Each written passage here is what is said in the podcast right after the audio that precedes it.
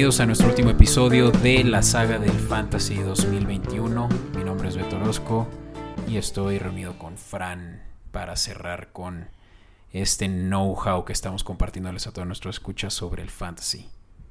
¿Qué hay, Fran? Sí, pues Beto cerrar la trilogía como los grandes, evitar tragedias como la del Padrino. Mejor ser, ser como el Señor de los Anillos, es una trilogía que cerró con todo y buscar que la gente, salvo que estén en la misma liga de fantasy que tú y yo, ganen. No, pero antes de, pero antes de pasar a eso, este pues ya lo, eh, lo, hemos estado mencionando, ¿no? Estamos de manteles largos por el aniversario de el primer aniversario de este podcast y para festejarlo hemos decidido dar un giveaway y es momento de ir diciendo qué es.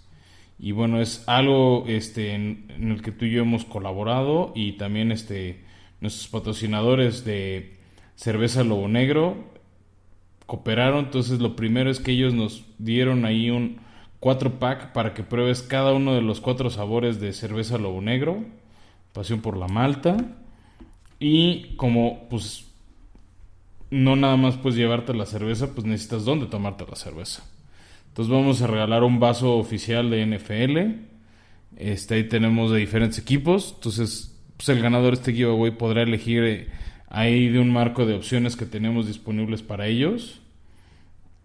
Y para cerrar, un banderín también de un equipo. Este, en una de esas puede ser el mismo equipo, o sea, es el equipo al que tú le vas tu banderín y tu vaso. Igual y puedes este, darle a alguien más que le vaya a ese equipo, ya será decisión del ganador qué hace con su banderín, qué hace con su vaso, si quiere o no compartir sus cervezas, pero ese es el giveaway. Chido. Y pues estás para la casa por la ventana, Fran. Pues es aniversario, Beto. Normalmente cuando es tu cumpleaños recibes regalos, no los das, pero bueno, nosotros somos esa excepción que da regalos cuando es su cumpleaños. huevo. Eh, algo importante es que términos aplican y eso los van a poder encontrar en la publicación que podrán encontrar eh, a partir del lunes de la próxima semana. Manténganse al pendiente de esta información. Sí, no, todo esto, este, insistir, ¿no? Va a estar todo en nuestras redes sociales. Eh, pues no dejen de estar al tanto, ¿no? De, de qué les estamos avisando ahí. Este, porque si no, pues se lo van a perder. A huevo. Y les recomiendo para estar al pendiente del momento en el que subamos la dinámica, pónganle una notificación a nuestras publicaciones y así van a ser los primeros en, poder participar. Exacto. A huevo. Y bueno, Beto, con eso vayamos este, cerrando la saga del fantasy. Ya les dijimos cómo armar el equipo, pero no con quién. Ok, pues vamos a hablarles principalmente sobre cuáles son nuestros top picks y eso, eh, pues creo que ya desde ahorita va a poder definir quién de ustedes, pues tomar una decisión bien informada y seguramente para poder ganar su liga desde el inicio del draft.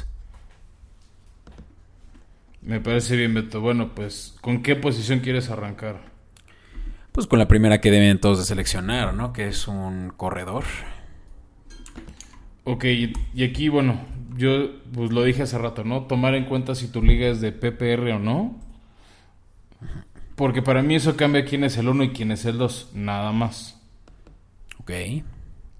Este, para mí, si tu liga es de PPR, yo recomiendo a Christian McCaffrey de Carolina.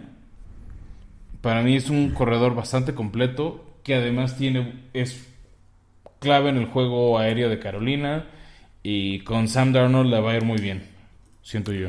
Sí, sí no, a huevo. O sea, Christian McCaffrey tiene un ADP, lo platiqué, Average eh, Draft Position. Esto lo platiqué en la segunda parte de, nuestra saga. Si no lo escucharon, no saben a qué me refiero con estos acrónimos.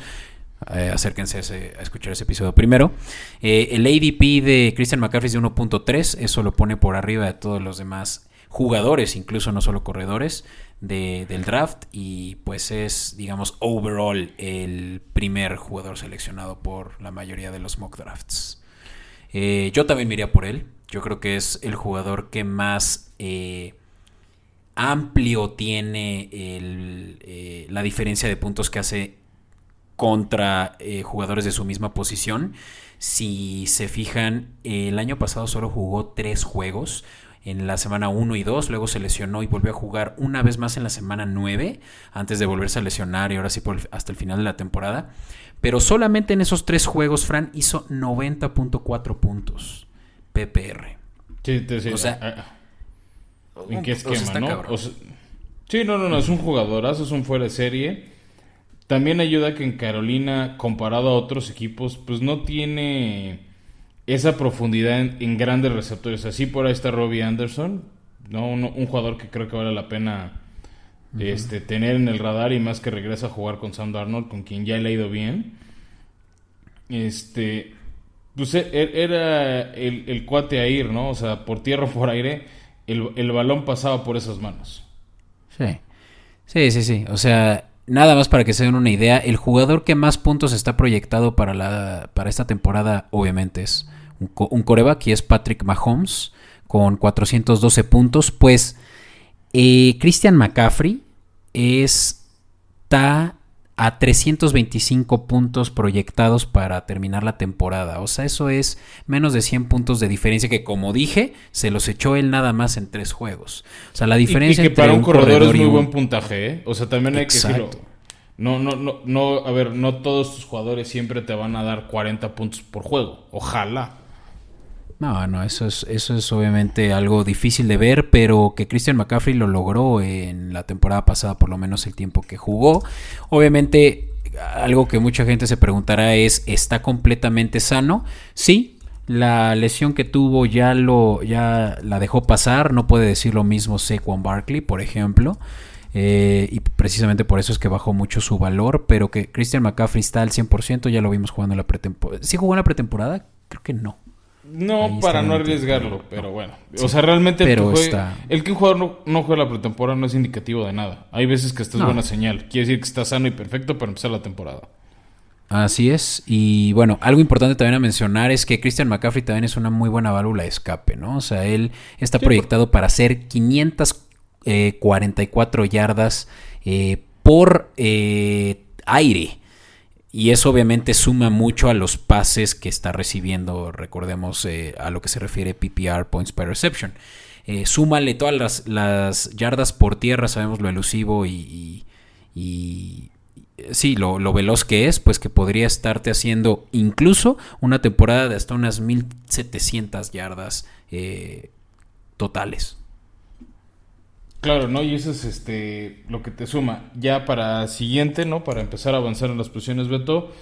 La número dos para mí es medio obvia. Es el rey de, las yardas por tierra. Derek Henry. Este, a diferencia de McCaffrey, no es un jugador que participe mucho en el juego aéreo. Pocas veces funciona de válvula de escape. Este. Pero es un cuate que corre consistentemente, que es una opción para en, en primera y gol, segundo y gol, en darle el balón.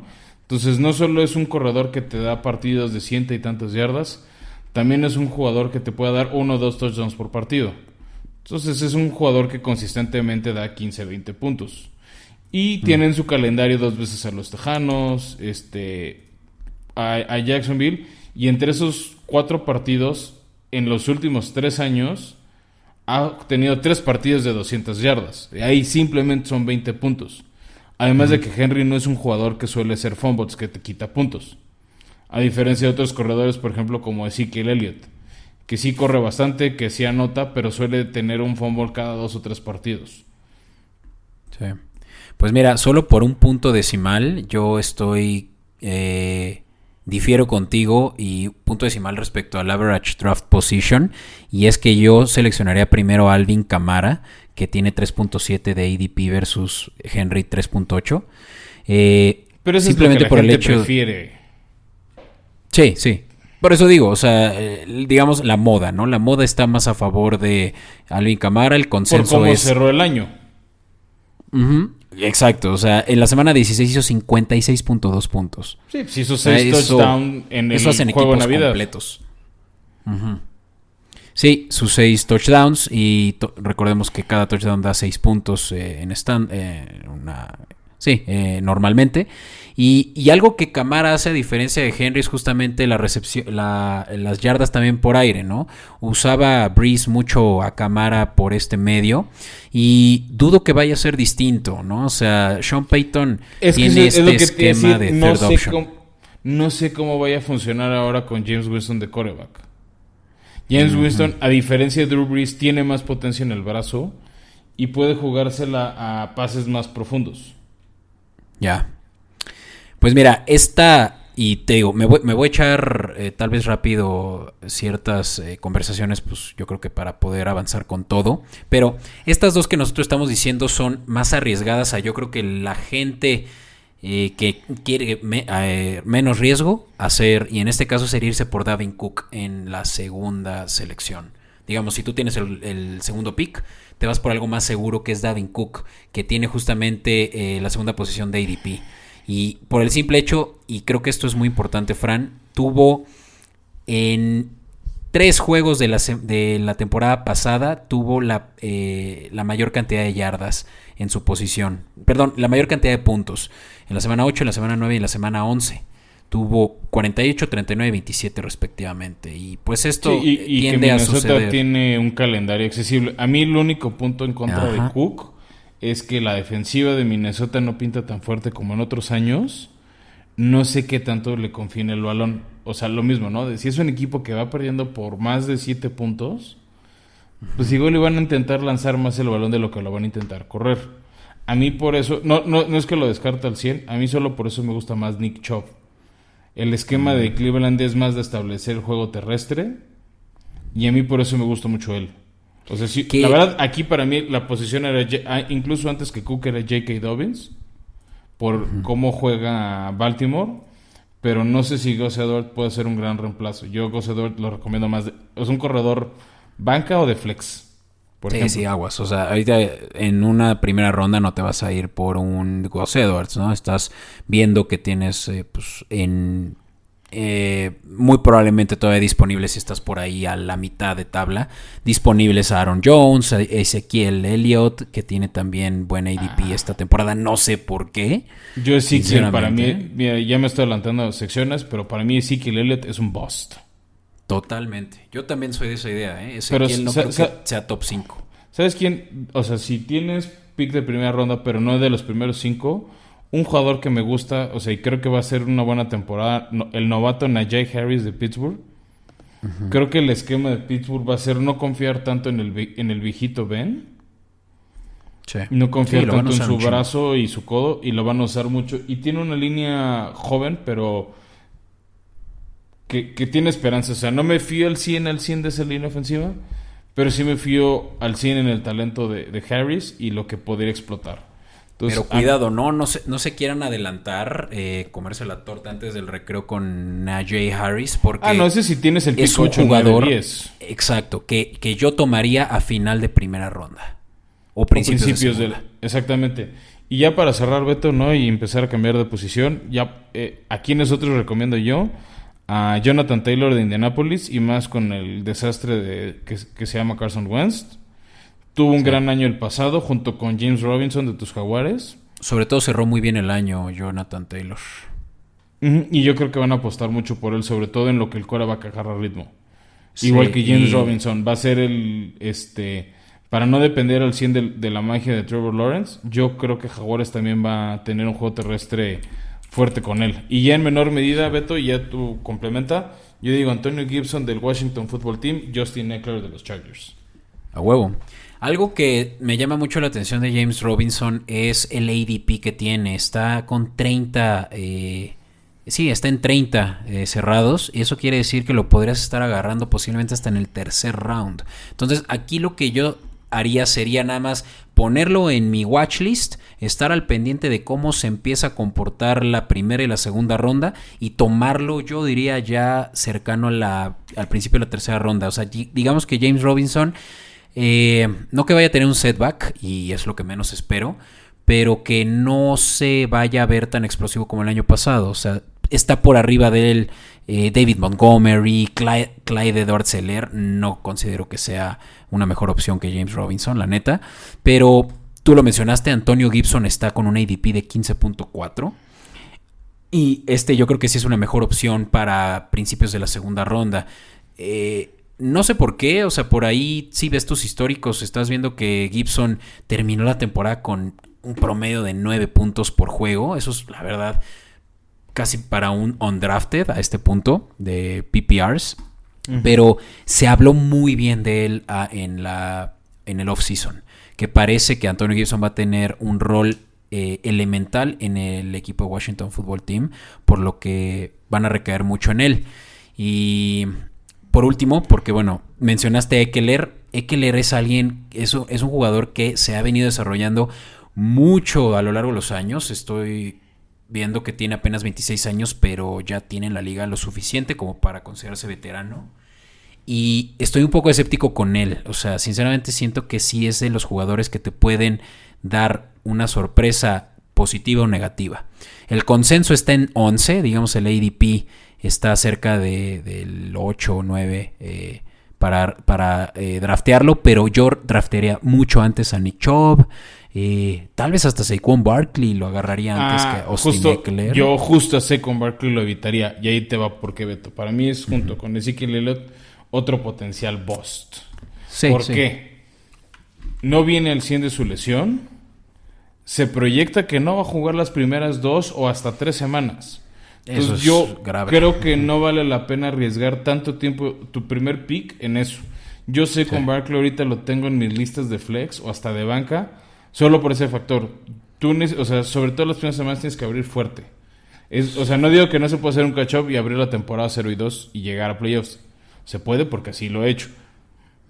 Pero no recomiendo empezar con derrotas y menos con, o sea, con tu core, con tu corredor banca de titular las primeras semanas.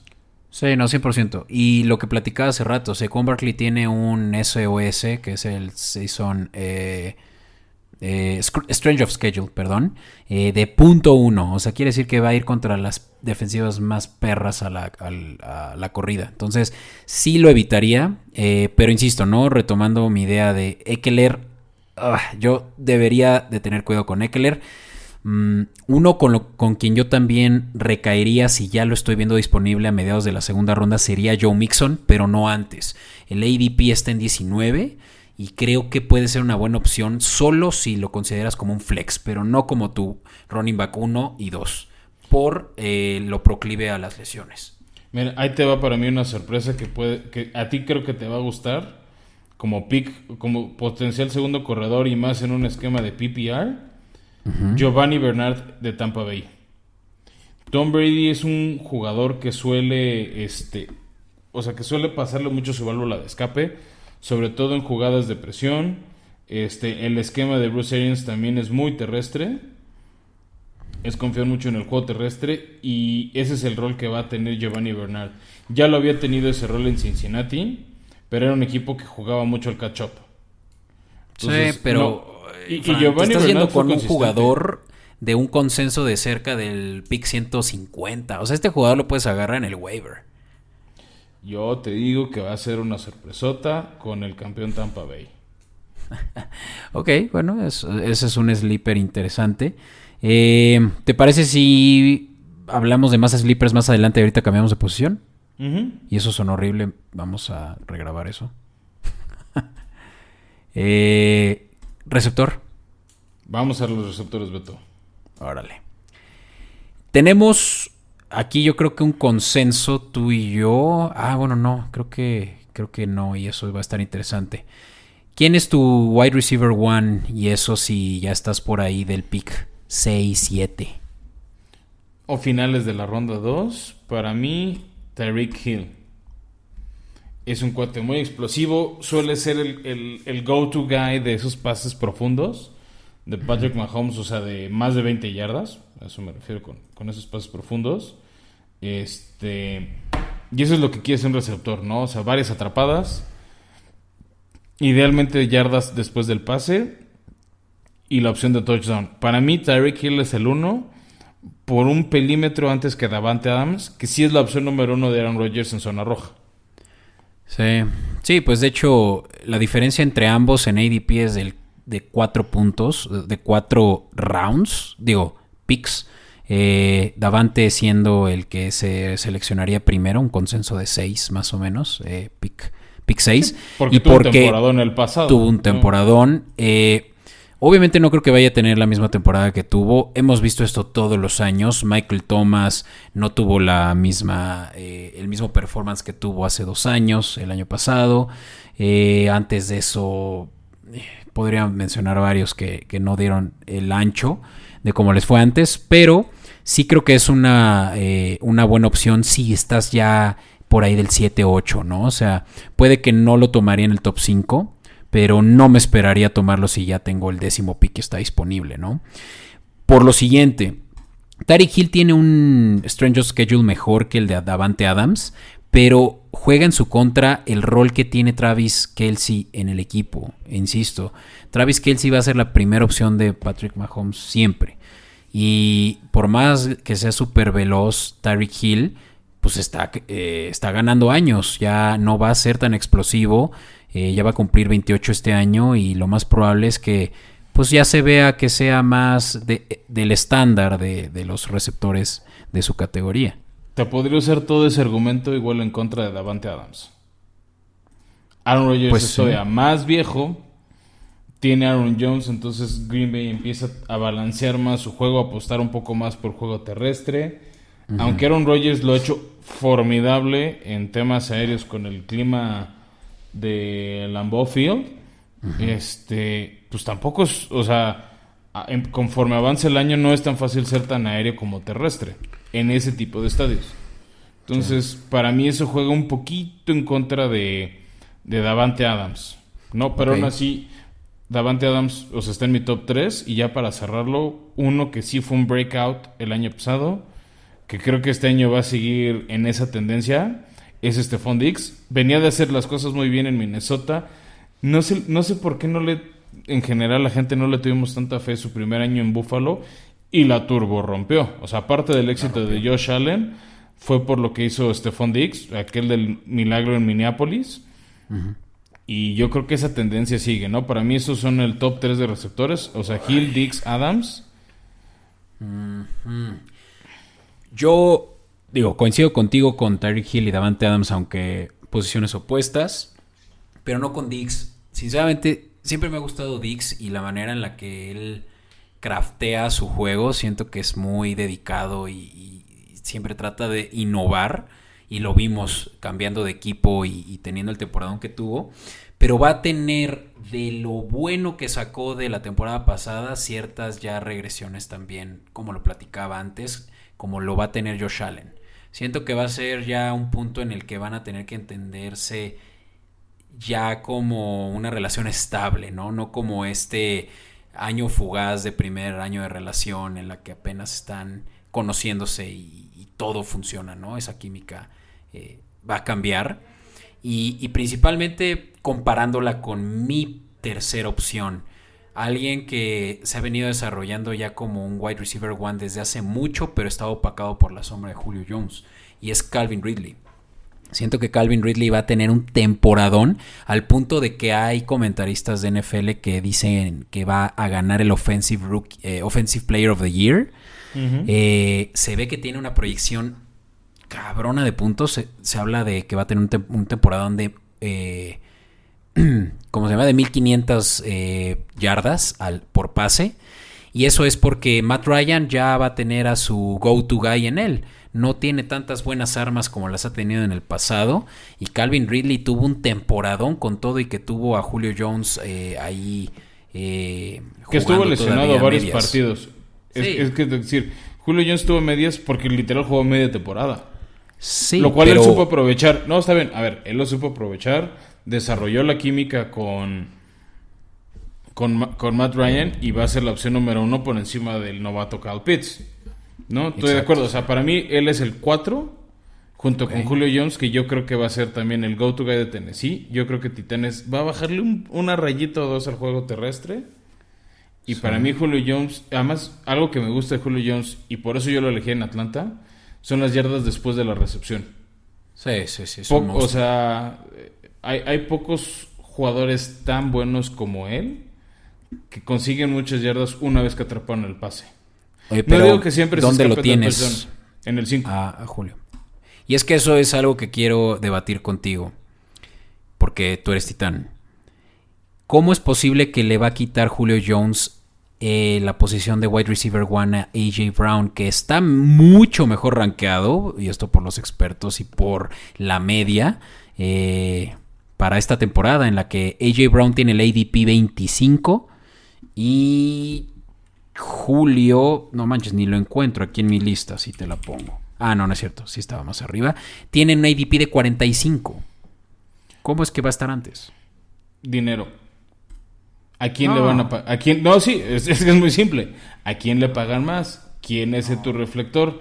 Es lo mismo, a ver, es, es como en, en, Cleveland, OBJ. Yo no me iría por Odell Beckham Jr., pero son de esos jugadores que piden el balón que generan esa presión en sus corebacks y que luego hasta los mismos entrenadores reciben presión de gente general de, oye, ya lo trajimos, lánzale más el balón.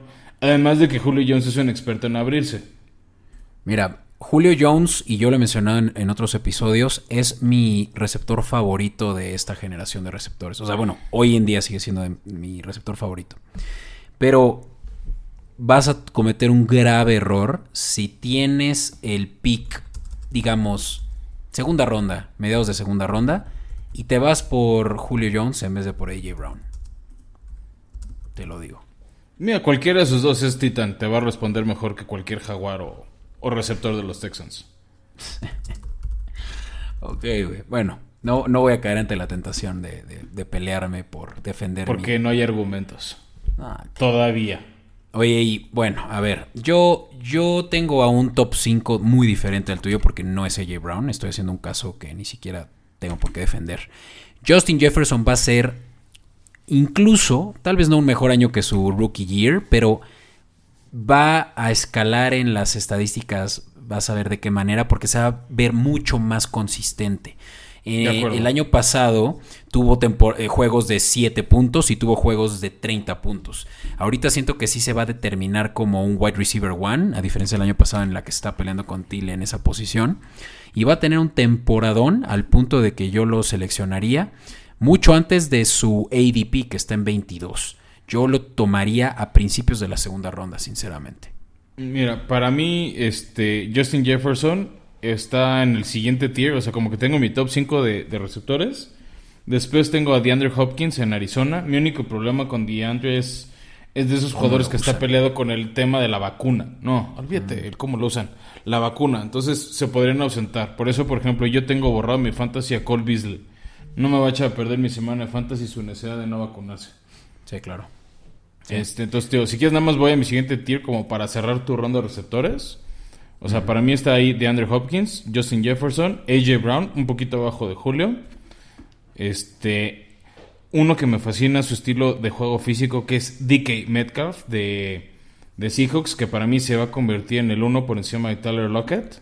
Ah, ya es, ya es uno. Sí, sí, sí, por eso, o sea, pero ya es. Pero el, todo el año pasado mucha gente prefería a Lockett primero. Y para cerrar, me gusta mucho de Broncos Jerry Judy y Keenan Allen de los Chargers. Ese pase profundo de Justin Herbert con Keenan Allen creo que puede ser un combo de muchos puntos. Sí, vas a ver que Jerry Judy la próxima temporada va a estar rankeado ya mucho más arriba de donde hoy en día lo estamos viendo. No tuvo, no ha tenido de las mejores temporadas, eh, pero pues eso se debe al coreback que le lanza los pases. Hoy en día está en un ADP de 63, o sea, es un gran sleeper. Yo también lo tomaría en un, tal vez finales de tercera ronda, principios de cuarta, a Jerry Judy, por mucho antes que otros jugadores como Beckham, como otros que veo antes que él aquí, Tilen tal vez. Eh, pero en fin, digamos que tiene, yo creo que mucho potencial, tú, tú lo mencionaste muy bien. Unos que a mí me gustan comparar, con quienes me gusta comparar a Jerry Judy es a Keenan Allen, que es un gran route runner, ¿no? O sea, se habla de que tiene grandes, ¿cómo se dice? Eh, sí, como pies, ¿no? O sea, tiene footwork. Tiene muy buen footwork que Jerry Judy va a poder hacer probablemente muchos puntos para ya ser un mucho mejor eh, eh, receptor rankeado la próxima temporada. Uno que a mí me gusta mucho, pero estoy escéptico y quiero saber qué piensas, es Terry McLaurin. Sabemos lo que puede hacer con lo poco que tenía eh, en temporadas pasadas y ahora con un Fitzmagic que puede obviamente enamorarse de las capacidades que tiene Terry McLaurin para hacer big plays. ¿Dónde lo tomarías? ¿Cómo lo, lo evaluarías? A mí McLaurin me gusta más para el flex. por, por, por, el calendario del Washington Football Team. O sea, va a haber semanas que te va a convenir. Va a haber semanas que el matchup no es tan favorable. Puede servir también como un receptor 2. No, no, no lo descarto. Este, Pero no estoy enteramente con él. O sea, algo tiene el calendario del Washington Football Team por el que él no me fío tanto. De que es un gran receptor lo es. Este, pero pues no entra en mi top. Ya. El que también ya se pillé de mi top por tema de lesiones es Michael Thomas. Este, creo que va a ser el primer año donde no voy a estar tan interesado en tenerlo en mi roster. No, por las lesiones. Es que, o sea, a ver, hace dos años fue el mejor jugador de fantasy, fue el jugador ofensivo del año incluso. El año pasado empezó a tener lesiones, muchos problemas, y este año no va a empezar la temporada igual que con Barkley. No va a jugar los primeros 3-4 partidos. Yo no me iría por él luego, luego, porque es garantizar, o sea, es garantizar que lo vas a agarrar temprano para ocupar un espacio de tu banca. En mi opinión, no vale la pena. No, es impresionante. Ahorita el ADP de Michael Thomas es 66.7. O sea, se está tomando ya en quinta, sexta ronda. Sí, está cabrón. es, uno caído de gracia. Sí. Eh, ok, pues te late si ya mencionamos unos cuantos sleeper más eh, al final y hablamos de... Mira, podríamos hablar de. Horas. Vamos a hablar de corebacks, que yo creo que es la otra posición importante y con eso tal vez podemos... Yo digo que ese Titans, pero mira, vamos rápido corebacks. Ya lo dijiste desde el primer, o sea, desde la primera parte de esta saga. Patrick Mahomes es la opción número uno. Es un, es un jugador que corre yardas, que no, que no tiene miedo a intentar el, hacer el touchdown, que le gusta lanzar mucho, lanza muchas yardas este, a diferentes receptores. Tiene un calendario un poquito complicado, pero aún incluso si llegaran a tener derrotas, te va a dar muy buenos puntos. Entonces, para mí es el uno y creo que para ti también es el uno. Sí, y la parte del calendario difiero porque lo estoy viendo en las estadísticas, ¿eh? Esa defensiva de los Broncos, esa defensiva de los Chargers, siento que las están subestimando un poquito, Beto. Sí, pues no sé cómo estuvo el cálculo, pero su SOS es de 9.1, eso es altísimo. O sea, muy buen calendario contra. Tal vez sea pues sí, es por la estadística, literalmente, cómo esas defensivas han ofrecido puntos a, esa posición en el pasado, ¿no? Eh, y ahí te va otras dos grandes eh, ventajas que tiene estos jugadores en cuanto a sus eh, schedule. Y es Josh Allen, que yo tomaría justamente como segunda mejor opción de receptor. Y después está Lamar Jackson, que yo creo que ahí va a estar muy interesante el debate de qué jugador será mejor para el fantasy. Cabe aclarar esto, estamos hablando de qué tan buenos son individualmente, no en torno a su equipo. Sí, claro, y aún así, a nivel individual, el que me gusta mucho eh, es este Aaron Rodgers. Lleva años siendo la opción número uno de Fantasy para mí, opción número dos. Güey, ahí yo creo. E, e, ese, ese argumento te hace ver como un novato de Fantasy. ¿Aaron Rodgers? Sí. ¿El MVP? Sí el que lanzó. Para Fantasy. ¿Cuántos pases de touchdown lanzó el año pasado? Aaron Rodgers está. ¿Cuántos eh, pases de touchdown lanzó el año pasado? Tú estás ahí con tus estadísticas. Sí, 30. Yo gané una liga el año pasado con Aaron Rodgers. Pero, güey, Aaron Rodgers no es un coreback elusivo, no es un coreback que hace puntos por tierra. Por eso está arriba de él Russell Wilson, Dak Prescott, Kyler Murray, Lamar Jackson, todos los que corren. Y que se pueden lesionar. Fácilmente. Ah, ¿Cómo, le fue a Dak Prescott el año pasado? Mira, Aaron Rodgers es una buena selección, pero tú lo vas a estar seleccionando tal vez 30 picks antes. Tú estabas ningurnando el episodio pasado agarrar un coreback que cualquiera puede sustituir a otro. Exactamente. Y yo creo que podrías agarrar. a mí me gusta más el coreback que lanza el pase de touchdown que te da 6 puntos al que corre y te da 10 puntos porque se escapó 10 yardas. La diferencia que va a haber entre Aaron Rodgers y digamos alguien que vas a poder agarrar en el waiver. Eh, Ryan Fitzpatrick o Baker Mayfield va a ser mínima, a diferencia de la que vas a poder aprovechar con un pick eh, de, digamos, un coreback como Dak Prescott, que va a ser mucho más eficiente para el fantasy. Recuerda, aquí estamos viendo en cuanto a cuál es su capacidad para hacer puntos. Y Aaron Rodgers no tiene la misma capacidad para hacer puntos que la que tiene un coreback como Kyler Murray. Pues a Kyler Murray el año pasado le, alzaban las manitas y no lanzaba pases, no le daba tiempo de escapar. Güey, pero Kyler Murray hizo más puntos que Aaron Rodgers el año pasado. ¿En qué liga? Yo en el año pasado una liga con Aaron Rodgers contra... es más, yo en una liga contigo perdí con Kyler Murray. A ver, vamos a ver. Aquí ya tengo el dato. 3.99 versus 3.91. 3.99 Kyler Murray. Ahí lo tienes. Bueno, me estoy diciendo que quiero. Yo insisto, vayan por Aaron Rodgers, no le hagan caso a Beto en esta. A Kyler Murray le alzan las manitas así por encima de la barda y ya no lanza nada.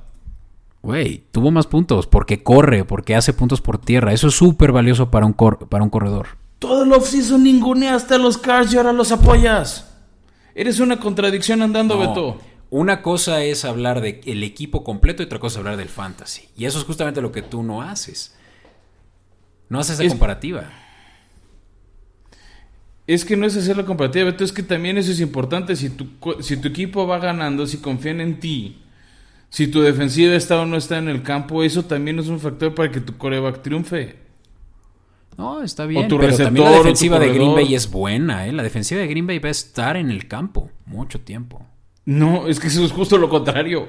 Es tan buena la defensiva que no van a estar mucho tiempo en el campo. Y eso es lo que sí creo que tienen contra Arizona. Mm. Pues mira, vamos a poner ya desde ahorita una apuesta de quién va a hacer más puntos a final de la temporada. Puntos, ¿eh? No recepciones, no pases eh, de touchdown. Puntos. ¿Kyler Murray o Aaron Rodgers? Yo a Kyler Murray lo agarraría incluso en mi top 4. ¿Sabes dónde agarraría Aaron Rodgers? veamos. 8. Mm,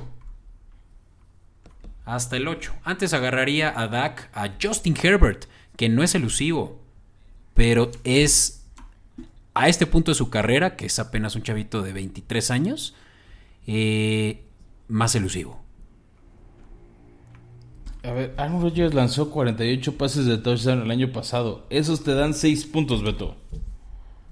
Lanzó 4.300 yardas. Ya te, ya te enseñé cuántos puntos hizo Kyler Murray e hizo más que esos casi 50 touchdowns que dio eh, Aaron Rodgers. Y no va a tener la misma temporada que el año pasado, ¿eh? También prepárate para eso. También hace un minuto decías que agarraran a Davante Adams. ¿Quién carajo le lanza a Davante Adams si no es Aaron Rodgers? No, está bien, pero porque Davante Adams no tiene competencia. No va a haber un, receptor como, lo, eh, como él en, ese, en esa ofensiva. Pues confías en la de jugadores individuales. Por eso te digo, si estás diciendo que ese es un buen receptor que tienes que agarrarlo entre tu top 3, pues por lógica el el güey que le está lanzando el balón. Te voy a decir esto. Te voy a decir esto. Eh, Jalen Hurst ah, está eh, sí, categorizado como un coreback que va a hacer más puntos. No es cierto, puntos no. Pero el consenso está más a favor de Jalen Hurts que de Aaron Rodgers para tomarlo antes en, el draft. Te reto ahorita que tú agarres a Jalen Hurts por encima de, de Aaron Rodgers. ¿Qué es ese tú? No lo voy a hacer. No, yo te estoy enseñando los números y yo eh, es que son números de proyecciones a futuro. Confío. o sea, por eso. Y hace rato también dije que no te bases en las proyecciones, pero aquí sí me estoy basando literalmente en la capacidad que va a tener Jalen Hurts para hacer más puntos por tierra que los que Rogers por aire. Pues entonces agarra otro no coreback que, no vaya a terminar mejor. No agarres un coreback que agarra tres corredores. No, necesito agarrar un coreback. Es, una posición en la que yo no me enfoco ni siquiera tanto. ¿eh? O sea, te digo, yo un coreback lo tomo en la ronda 6 o 7. Sinceramente, no me va a hacer mucha diferencia tomar a Zach Wilson a tomar a Aaron Rodgers.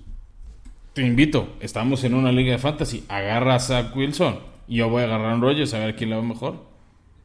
Te voy a dejar a Aaron Rodgers. Es más, nadie te lo va a quitar porque tú lo vas a agarrar en tu segundo round. Ya te, ya te dije mi estrategia. Yo no agarro coreback en, en ronda 2 pero sí en ronda 3. Dependiendo que... Mira, Dependiendo yo agarraría. Yo agarraría solamente a Patrick Mahomes a finales de la segunda ronda. Ahí sí lo agarraría. Antes de Lamar, por ejemplo. Sin pedos. No, sí. ¿A Lamar en qué ronda lo agarras? Para mí ese es el otro top 3. Mm. No lo voy a poder agarrar porque lo van a agarrar antes que yo porque hay gente que lo valúa mejor Bueno, que ¿en yo. qué ronda pero yo lo lo agarraría hasta una Yo no te pregunté a otra gente, yo dije tú, Beto, cuando ronda. lo agarras. quinta ronda. Ya, para... ADP sí, 51. Eso es en una liga de 14 pelados, cuarta ronda. Y bueno, ya, En ya fin, para cerrar mi se va a poner para, bueno mi- eso, eh. para cerrar mi top 5 está Josh Allen, que es un coreback que ha intentado ser elusivo, que ha mejorado su efectividad, trae un sano balance. Y para mí el pleito entre quinto y sexto lugar está entre Russell Wilson y Dak Prescott. Mis dudas con ambos jugadores son, no sé qué tan buena línea de protección tienen. Entonces, ¿qué va a provocar eso? Que van a correr. ¿Qué, puede, qué podría pasar? Es una lesión. Ya Dak Prescott tuvo una lesión bastante fuerte y fea el año pasado que le echó a perder el pick. Ese es mi gran pero de los corebacks que corren. Como lo fue Michael Vick, Bien. como lo fue, por ejemplo, Vince Young, como lo es un Kyler Murray, como lo, como lo es Russell. Son muy, muy elusivos, efectivamente. Eso te da puntos, sí. Pero con una lesión se va al carajo tu temporada. Sí, pero Russell Wilson nunca se ha lesionado. Ese es, ese es el Eh, pero. No se ha lesionado hasta ahora, ¿no? Todos los corebacks, Tom Brady, Peyton Manning, Patrick Mahomes, Aaron Rodgers, se han lesionado en algún punto de su carrera y se han perdido partidos. Sí, no, ese es un riesgo que te- tomas con cualquiera, pero más con los que corren. Es- eh, Que hablando de los que corren- que si, si le estás teniendo fe a ese tipo de corebacks que corren, como los que estás mencionando, corres un alto riesgo, alto, de que se eche a perder por lo menos ese partido en el que se lesionen. Y la otra también es, Oye, puede pues- que no, se, no sufran una lesión muy severa, como le pasó a Kyler Murray el año pasado, pero una lesión de hombro que limitó ya lo que lanzaba. Y la segunda mitad de la temporada, Kyler Murray, comparado a la primera mitad, después de su Hail Murray, fue una basura. Porque estaba lesionado el hombro. Sí. Sí, sí, sí, o sea, güey, si hablas de riesgos, hablas de, de muchísima incertidumbre, ¿no? O sea, Es parte del no sabemos fantasy. qué va a pasar con las Por eso, lesiones. pues, ese es mi punto. Un core- o sea, un coreback que lanza más de lo que corre, como es Aaron Rodgers, Josh Allen, Baker Mayfield, Son más Tannehill, Matt Stafford, Justin Herbert, Tom Brady, a mi gusto son un poquito más fiables que los que corren. Si vas a agarrar uno que corre, que sí sea del top, como es Lamar, como es Mahomes, Dak Prescott, Russell o Kyler Murray. Si no, yo sí me iría más... Oye, que hay. Bueno, creo que ni siquiera vale la pena ahí hacer eh, un debate porque tú vas a estar de acuerdo conmigo. Un gran sleeper de coreback va a ser Justin Fields. Yo les recomiendo a todos que lo pongan en su watchlist. Y ya que esté cercana a la sexta ronda, O hasta tómenlo. tu coreback de banca porque no sabemos cuándo va a iniciar. A diferencia de Mac Ah, Jones bueno, o Trevor sí. Lawrence, Eso sí. él- para mí él y Trey Lance sí son sleepers en coreback. Pero ¿sabes? Yo, que quería, yo tomaría a Justin banca. Fields. Yo- o sea, yo lo agarraría por ahí en el draft para ser mi banca, no mi titular, porque cuando entre la va a romper. Pero insisto, no tienes que seleccionar a el suplente de coreback en el draft. Eso ya lo puedes hacer en el waiver. Si Pero Justin si Fields tienes no un mal waiver, te la estás- o sea, podrías no tenerlo. Yo, yo te estoy diciendo, yo lo agarraría para pero mi la banca. primera semana. Es la primera semana. O sea, en la primera semana no hay waivers. O agárralo en tu o agárralo abierto. de banca. O sea, si dices que no importa, pues agárralo de banca. De todos modos, muchos sistemas te obligan a tener un quarterback de banca. Digo, yo haría esto. Yo agarraría a Justin Fields únicamente en el draft. Si veo que no va a jugar, el sábado agarro al primero que tenga disponible. Kirk Cousins incluso, ¿sabes? O sea, el que juegue contra una defensiva pirata y ya. O sea, tan sencillo. Pero es una buena opción. Yo diría que Justin Fields lo tengan muy... eh, con mucho ojo porque va a estar haciendo muchísimos puntos a finales de la temporada. Bueno, Beto, ya para ir cerrando este episodio, dinos rápido tu top 5 de tight ends. A ver, pero de volada, porque también queríamos hablar de sleepers. Bueno, todo eso lo dejamos para después. Top 5. Top 5, nada más 5 nombres. Travis Kelsey, luego un millón de, de años luz de diferencia. Darren Waller, George Kittle, Kyle Pitts, y creo que es aquí donde está interesante ver tú qué piensas, y, al- y después TJ Hawkinson. TJ Hawkinson es, por si, nadie, por si alguien no lo sabe, el end de Detroit. Yo, presidente, por eso no lo agarraría. Detroit es un equipo que no le está, le está apostando al 2024-2025. Yo, Pero Hawkinson es de lo mejor que tienen, así que... sí, Beto, sí. Pero yo no agarraría nada de Detroit. Por más desempeño individual, no sé cuánto tiempo esté esa ofensiva en el campo. Sí van a ser de esas ofensivas que jueguen catch-up, pero yo no, yo no agarraría nada que huela remotamente a, a Detroit. A mí me gusta más Mark Andrews de Baltimore, que tiene toda la confianza de Lamar Jackson, que ha servido de válvula de escape, que es ese jugador de zona roja, que es ese de tercer down. Y me gusta de tus Patriotas Hunter Henry. Con el contrato que le dieron a él o a John Smith, me gustan mucho más. Porque además el, el esquema con el que va a jugar Bill Belichick va a apostar mucho por los tight ends y sobre todo en zona roja. A mí algo que me gusta del tight end, o sea, para, para mi fantasy, es que sea la opción de en, en zona roja. Porque no, o sea, un tight end no es un jugador que te va a dar muchos puntos de recepciones. No, no va a tener muchísimas recepciones, ni muchas, ya- No, ni muchas yardas. ¿eh? Espérate, es- escucha, no he hablado al lado de un wide receiver. O sea, un, un Stephon Diggs, un Tyreek Hill, un Justin Jefferson suelen tener más yardas por pase que un tight end en promedio, en general. Así funciona la liga, Beto. Esos son hechos, esos son hechos. Un receptor suele tener más yardas que un eh, un receptor uno tiene más yardas que un tight end. Te voy a enseñar las recepciones de Kelsey versus las de Tyreek Hill. Beto, te estoy pasado. diciendo la posición en general. Un receptor tiene más yardas que un tight end. Así funciona la liga. Excepto el mejor equipo de la liga, que son los Kansas City Chiefs. ¿Tú no crees que van a emular eso? No, yo confío más en Tampa Bay, que fue el campeón y fue el mejor equipo de la liga. Ok.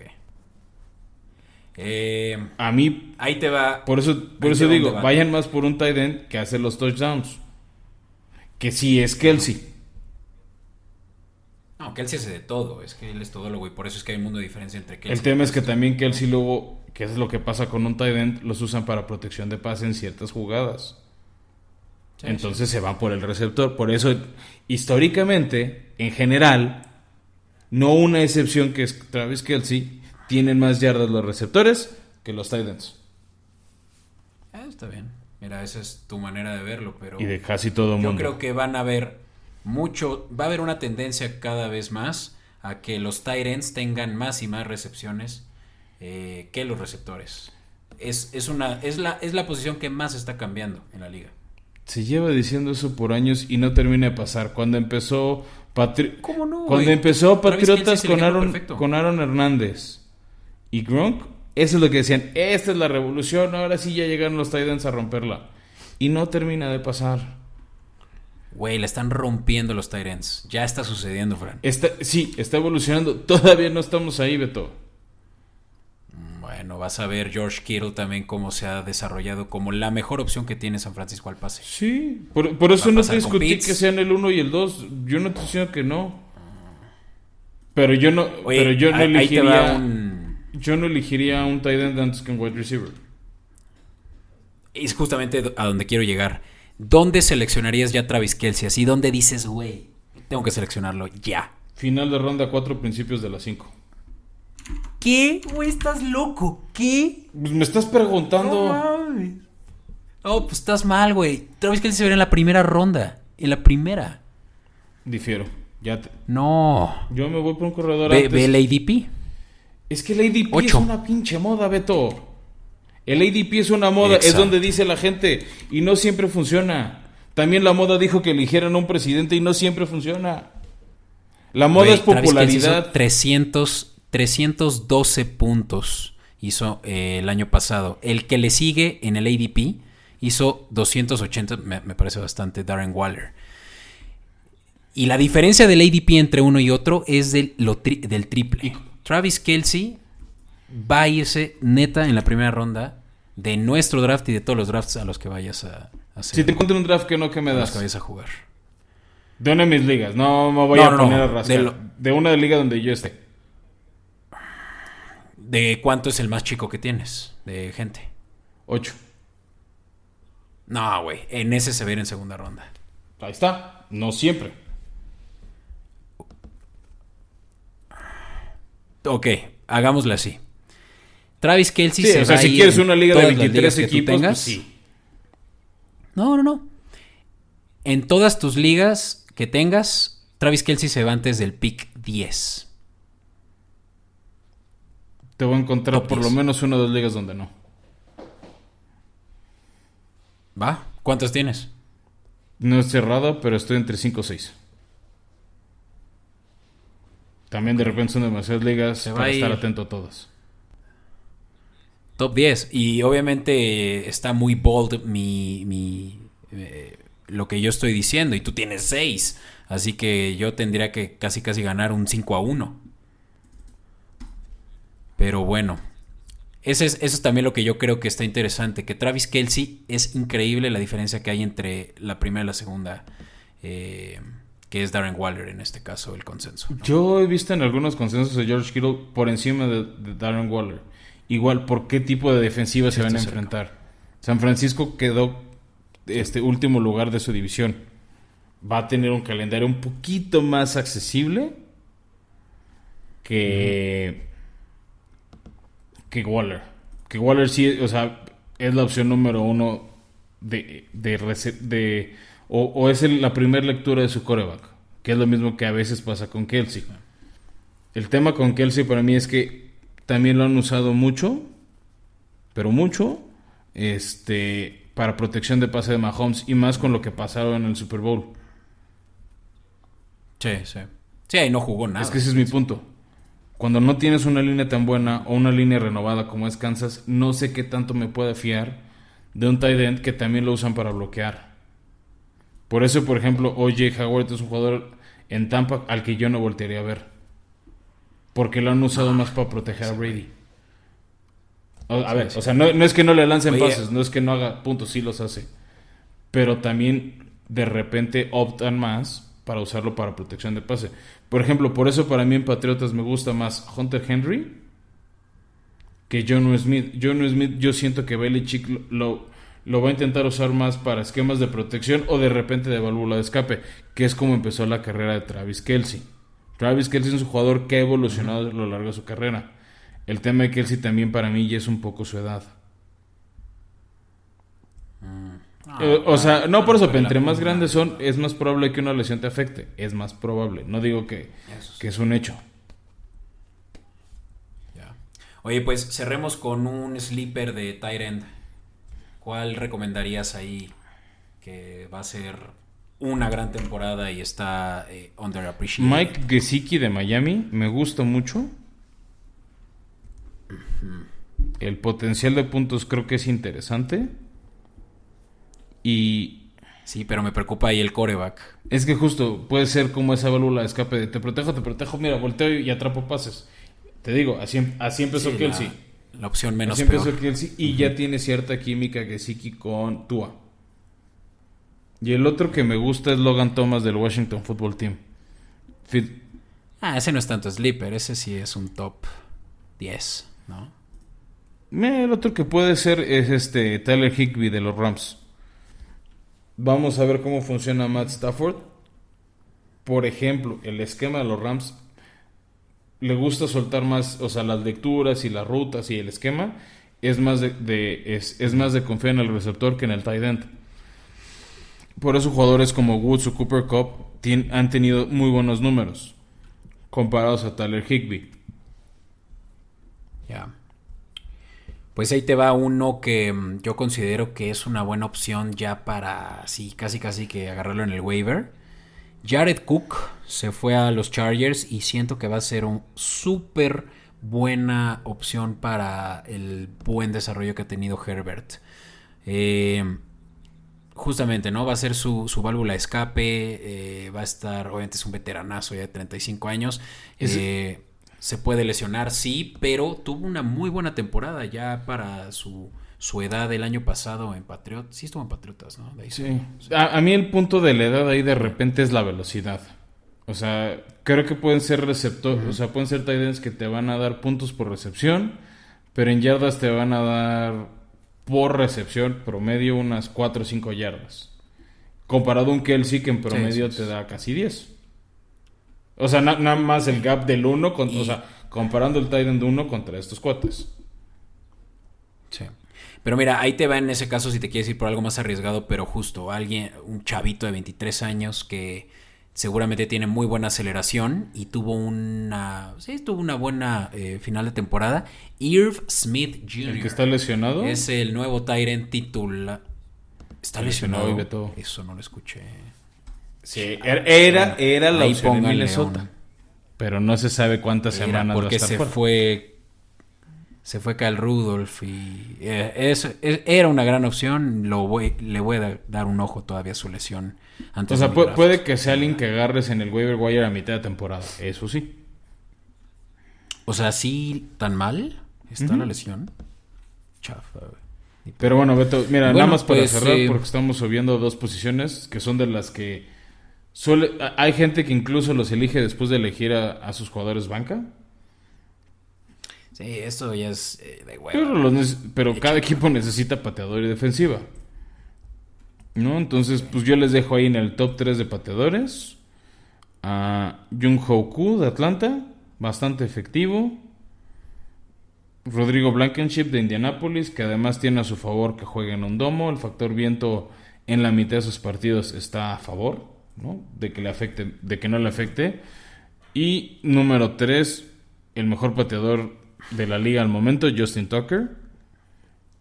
Este, que el tema con Tucker a últimas temporadas es que Baltimore ya no, o sea, ya no lo han necesitado tanto porque anotan más. Ya no, ya no han necesitado tanto de sus servicios de que haga varios goles de campo por partido. Ya sean más touchdowns que, que goles de campo, pero sigue siendo un cuate sumamente efectivo y en larga distancia, ¿no? Que es como de repente un, un pateador te da más puntos. No sé si tengas a alguien diferente en tu top 3. Pues. ¿O a quién recomendarías que no sea de estos tres? Te digo, la neta es que lo de los pateadores a mí sí ya me es casi lo mismo porque muy probablemente van a ganar el top que justamente sí tienen mucha diferencia con el resto. Pero digamos, si estoy volteando a ver qué pateador escoger y todavía quedan varios, o sea, hablemos de un tipo sleeper, por ahí es eh, en Giants está, eh, ¿cómo se llama este güey que está en Carolina? Gano. Graham Gano.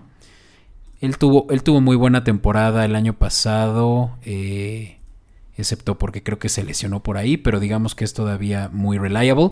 Josh Lambo de los, de los Jaguars pasó de ser de lo más apestado en Chargers a ser de los mejores también pateadores de la liga en cuanto a, a accuracy y también lo tomaría si es que está ya por ahí eh, disponible en el waiver, incluso no creo que se vaya a ir en todas las ligas. Em, y pues que yo creo que Tyler Bass de los, de los eh, Bills también es un chavito apenas, eh, creo que tiene 22 años y pues está dentro del top 10. Mm, ya si me dices quiénes son los mejores, Jason Sanders es puta, o sea, súper certero, Miami. No hay falla con ese güey. Y no lo mencionaste, pero yo creo que el top, aunque no, no GOAT, porque el GOAT sí es Tucker, pero ahorita Harrison Butker está dando mejores números que Tucker. Sí, está bien. Y bueno, Beto, ya para, ahora sí cerrar, cerrar defensivas, ¿no? Ya para que con eso completen su, su roster. Este, pues yo dije lo que a mí me gusta, lo que yo recomiendo es este, defensivas que hacen puntos. O sea, obviamente quiero ser defensiva que no le hagan muchos puntos. Pero si, si estás en ese dilema para esa semana, a mí me gusta más inclinarme a una defensiva que genera capturas de coreback e intercepciones y en una de esas pick six. Por eso a mí lo personal, en mi top está la de Rams, que tiene el mejor jugador de la liga en Aaron Donald. Seguido muy... Y el mejor corner, bueno, de los mejores corners de la liga también. ¿Qué, es eso, no? De los que te generan intercepciones, pick six o fumble que regresan a touchdown. Seguido muy de cerca por la defensiva de los Colts. Creo que es una muy, muy buena defensiva. Y ya para cerrar mi top 3, este, me gusta mucho la de Tampa Bay. Creo que en el Super Bowl vimos un poco de lo que son capaces. Este, por eso me gusta, o sea, me gusta el potencial de lo que te puede dar Tampa. Y ya en menor medida, si la tienes, te digo en tu pick 12, 11 del draft. La de Chargers o Bears también me gustan mucho como para cerrar ese top 5. Ok. Ah, no mencionaste la de los Browns. Yo creo que los Browns para van mí a tener. Es la, para mí es la defensiva 6 6 junto con la de Steelers. O sea, Steelers y Browns son mis. De, o sea, las tengo como empatadas en 6. Y un peldaño más abajo, Dolphins y 49ers. Ya. Pues tienes a los Steelers, yo creo que underrated. Defensiva 6 antes que las otras que te dije, puede ser. Sí, insisto, si te vas a tu ADP, lo que dice la popularidad, pues sí, Steelers históricamente tenía una buena defensiva. Pero a mí me gustan más las defensivas sí. que generan puntos. La de Steelers es una defensiva que baja de... cortina, que no deja avanzar yardas. No generan tantos intercambios Oye, de ¿qué, balón. ¿Qué piensas de Fútbol Team? Ese estilo la de Steelers. Son de esas defensivas que bajan cortina. No, no, no van a generarte tanto punto, tantos puntos por intercambios de balón. O sea, son de esas defensivas que cumplen bien su chamba, que pueden ayudarte a ganar campeonatos, pero si eres fan de ese equipo. No, aunque creo que sí es predeterminado que las defensivas te van a dar más puntos si ofrecen menos puntos al equipo contrario, ¿no? Entonces, de eso te Es que es un difícil balance. De repente una defensiva que recibe 10 puntos, pero genera touchdowns, o sea, genera pick six, o un sack, fumble sack, te dan un poquito más de puntos de lo que pierdes de un touchdown a otro. Uh -huh. Sí, sí, sí. O sea, es, es, okay, es un trade-off. Pues sí, o sea, una es más. Un, es un trade-off de una a otra. Una más que yo creo que valdría la pena también tener en cuenta si es que ya se te fueron las tops. 49ers y eh, Bears. Mm, Dolphins también creo que van a tener... Eh, no la misma temporada que el año pasado, por eso cuidado. No se vayan con la idea de que van a empezar como cerraron el año pasado. Porque se le fueron varias, varias piezas. Y Bills. Eh, Sean McDermott es un especialista de defensivas y creo que la defensiva de Bills va a, a, hacer mejor las cosas que el año pasado y sobre todo tienen muy buenos eh, matchups. Así que esas sí, que, que, eso es algo que también se puede hacer, ¿no? Pensar tu defensivo, tu pateador en, en, el tipo de matchup que tenga e irlo rotando. Uh -huh. Sí. ¿A quién evitar? Pues ya sabes, eh, peores defensivas Cincinnati, por ahí está también la de Atlanta que por años ha sido pésima. Evitaría la de los Jaguares que hace no mucho eran buenísimos, era incluso la mejor defensiva en el fantasy. Hoy en día estamos para el perro en defensiva. Eh, que esos pueden ser, los, esos pueden ser las ofensivas a, a, tomar, ¿no? O sea, jugadores que como justo tienen uh -huh. una mala defensiva, les van a apostar mucho por darles el valor. Uh -huh. Pero mira, Beto, Mejor, en vez de quién evitar, danos tres sleepers ya para cerrar el episodio. Tu top 3 de, de, algún nombre que tal vez no hemos dicho o que podría funcionarte para el flex. Va. ¿Cuáles son? ¿Cuáles ah, son tu top 3? Sí, yo. Dije, Beto, dame tu top 3. Ah, ok. Ah, perdón, es que yo estaba aquí todavía en los números. eh, de sleepers, ¿verdad? Sí. Dices. Tres que tal vez no hemos obviado y valdría la pena tener en tu radar. Ok, ahí te va. Me gusta mucho Damon Harris, corredor de Patriotas. Siento que va a ser una opción que no muchos van a voltear a ver. Eh, DJ Moore sí se va a estar yendo, yo creo que por ahí de la quinta ronda, pero por ahí habría que estar al pendiente de qué tanto se, se, empieza a caer en tu draft si es que la gente no lo mmm, considera, porque es, siento que es súper underrated este receptor, es de Carolina y ahora con Darnold eh, creo que va a poder tener una buena temporada. Y Marvin Jones Jr., que se acaba de mover de los Lions a los Jacks, sería mi otra opción, que creo que va a tener muchas recepciones en zona roja por parte de Trevor Lawrence. Perfecto. Yo, para mí una opción es Michael Pittman de los Colts. Yo sé que he echado pestes todo el offseason de ellos y de la lesión de Carson Wentz, pero creo, creo que es una gran opción. Tuvo un buen cierre de año Y además con, con los partidos que se va a perder al inicio de año por lesión, T.Y. Hilton creo que va a ser el uno. Sobre todo al inicio de temporada. Este, otro que me gusta a mí mucho es Allen Robinson de Chicago. Me da igual si es Justin Fields o Andy Dalton, va a ser la opción número uno. Y, es, eh, y se ve rápido eso, yo creo. O sea, pues para flex o para ahí una opción. Otro sleeper que me gusta. No sé si está en sleeper, pero es alguien que pasa muy obviado y creo que es bastante confiable. Es Jarvis Landry de los Browns. Este, creo que él puede ser uno de los jugadores que la gente no está volteando tanto a ver. Y me gusta los Pats Jacoby Myers como receptor. Sí, ah, no sé, con Jacoby Myers, que esperar esta temporada. Creo que tuvo muchas buenas oportunidades, dado que no había nada a quien pasarle. Y, y, pues, por eso, y, ahora sin Cam Newton, creo que, que Myers puede ser una opción súper interesante. Este, porque se pinta que el estilo de Pats va, a ser otra vez confiar en, en el pase. Ok. Sí. Y, y, ah, pues está. Y, ya nada más para cerrar, Beto, otro, así como el bonus del, del bonus, me gusta, y más con el tema de la lesión de, en Santos de Michael Thomas, de Marqués Callaway. Ah, sí, el número, creo que es número uno o dos, ¿no? de playera. Por ahí estuvo haciendo buenas jugadas en el off-season. Creo que ya cambió al 12. Ah, bueno, yo recuerdo haberlo visto por ahí eh, eh, con el número 2 este año.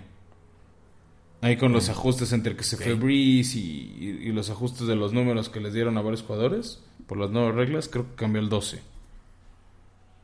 Ya, ya, ya.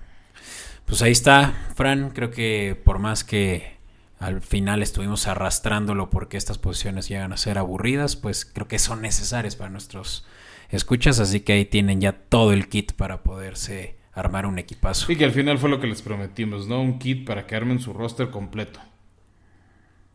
Chido, chido. Pues muchas gracias a todos. Eh, este ha sido ya el, la trilogía completa de la saga de Fantasy. Y pues ahora sí espero que esto sea suficiente para que ya puedan ganarles a sus cuates y a su familia. Eh, no duden en escribirnos, ya yo por ahí aperturé el que nos escriban para, para quien quiera pues tener recomendaciones de la configuración de su liga, pero también sobre alguna eh, decisión que tengan que tomar de a quién sentar y a quién empezar, pues nos pueden escribir a través de redes sociales, arroba podcast, eh, Twitter, Instagram, Facebook. Y bueno, pues también eh, queremos agradecerles por llegar hasta aquí, un año ya en la próxima semana que cumplimos y a todos los que nos llevan escuchando desde un año, también háganlos, háganoslo saber que desde el principio han sido fieles seguidores y pues los podemos también considerar para que vengan a platicar con nosotros, ¿no? Listo, pues sí, agradecerles, este, y estén atentos, ¿no? Ya lo, ya lo dijimos al inicio, lo recordamos al final en nuestras redes sociales, la dinámica del giveaway ¿no? Donde también los de Cerveza Lobo Negro nos echaron la mano y pues ahí va a haber un vasito, un banderín, este, pues obviamente de calidad de la liga, ¿no? O sea, son productos con licencia oficial, este, y listo, pues también díganos ya después de su draft cómo les fue, cómo sienten su equipo. Yo lo único que les diría es no se cierren al final del análisis que luego les da la NFL, porque les hacen, bueno, de acuerdo a tu draft pinta que vas a acabar primer lugar o en último, no se casen con eso, ni, ni lo vean como sentencia de victoria o sentencia de muerte. También se... Véanlo como un reto. Véanlo como un reto, ¿no? Tomen, citen al gran Barney Stinson y digan challenge accepted. Y también hay veces que pinta un jugador, se lesiona, o, les podemos decir otro sleeper, o hay un breakout como fue el año pasado Justin Jefferson, y la rompen y ganan su liga. A huevo. Y justo para eso vamos a pues estar aquí. el mejor este año. Así es. Y bueno, Fran, pues muchas gracias y nos vemos ahora sí que, que el fantasy seguramente se va a poner bueno con tus buenas recomendaciones. Y lo digo entre comillas. ¿eh? Yo no lo digo entre comillas, son buenas recomendaciones. bueno, muchas gracias a todos y que tengan, eh, pues ahora sí, el mejor draft posible. Y nos estamos escuchando la próxima semana con el previo de la semana 1 de la NFL. Semana siguiente. Nos vemos para el kickoff.